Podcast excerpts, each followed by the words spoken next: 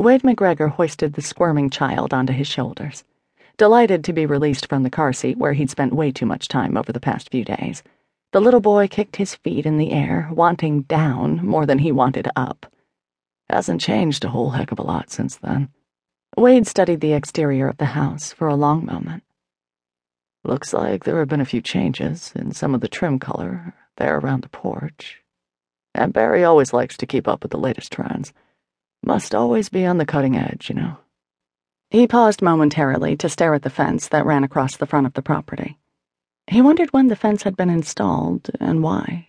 No one had mentioned it in his recent phone calls. Then again, there were things he hadn't mentioned either. Let's go check out the river, see the water.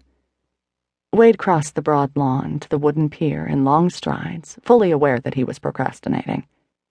Right down here is where I learned to fish and canoe and row and crab and do all kinds of fun things. He looked up into the face of the dark haired cherub whose heels kicked gleefully into his chest. Yeah, I suspect you'll be wanting to do those things one day, too. I'll teach you whenever you're ready. Wade told him. I promised your mama that I'd raise you the best I could. I can't think of any better place for you to spend your summers than right here in St. Dennis, just like I did. A sleek boat passed by, kicking up some wake as it headed toward the mouth of the New River, where it met the Chesapeake Bay. Someday soon we'll go sailing out there. You like that? We'll have to get you a little life jacket first, though. Wade thought for a moment.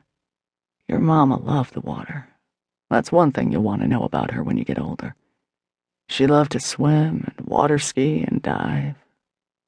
Maybe one day you'll want to do those things too. She wanted to teach you herself, but that's not going to happen now. Wade swallowed the lump that threatened to close his throat. I know you miss her, buddy. I miss her too. Overhead, a gull drifted, and attracted by something on the dock, dropped down onto one of the pilings to get a better look. It hopped to the deck, pecked at something solid for a moment, then took flight, the unexpected prize held in its beak. The bird changed direction and angled back toward the bay. Wade followed it with his eyes until it disappeared. Ring-billed gull, Wade said aloud. Not to be confused with the herring gull. Someday you'll know the difference. Someday you'll know all the shorebirds. Figuring he'd gotten about all he was going to get out of his efforts to put off the inevitable, he glanced over his shoulder at the house. Well, I guess it's time to face the music. He started back across the lawn. You ready to meet your Aunt Dallas and your cousin Cody and your great great Aunt Berry?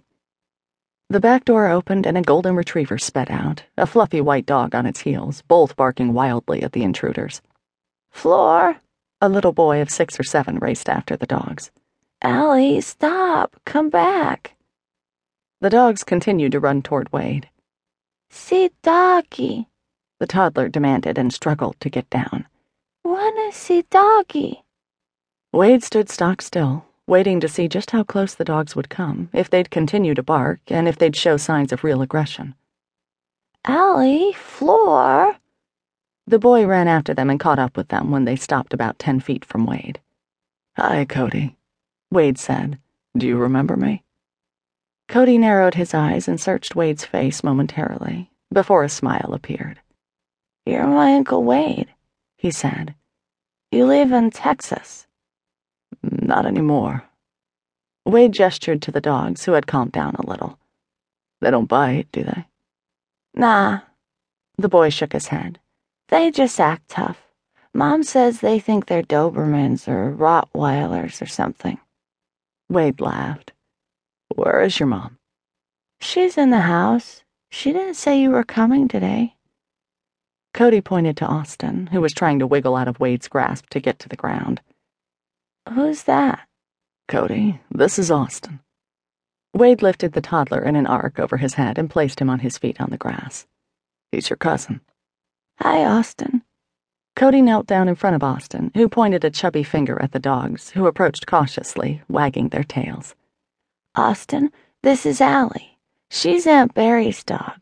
And this one, he pointed to the white dog. Is Floor. She's mine. Here, doggy. Austin chortled as the golden retriever drew closer. Cody glanced up at Wade.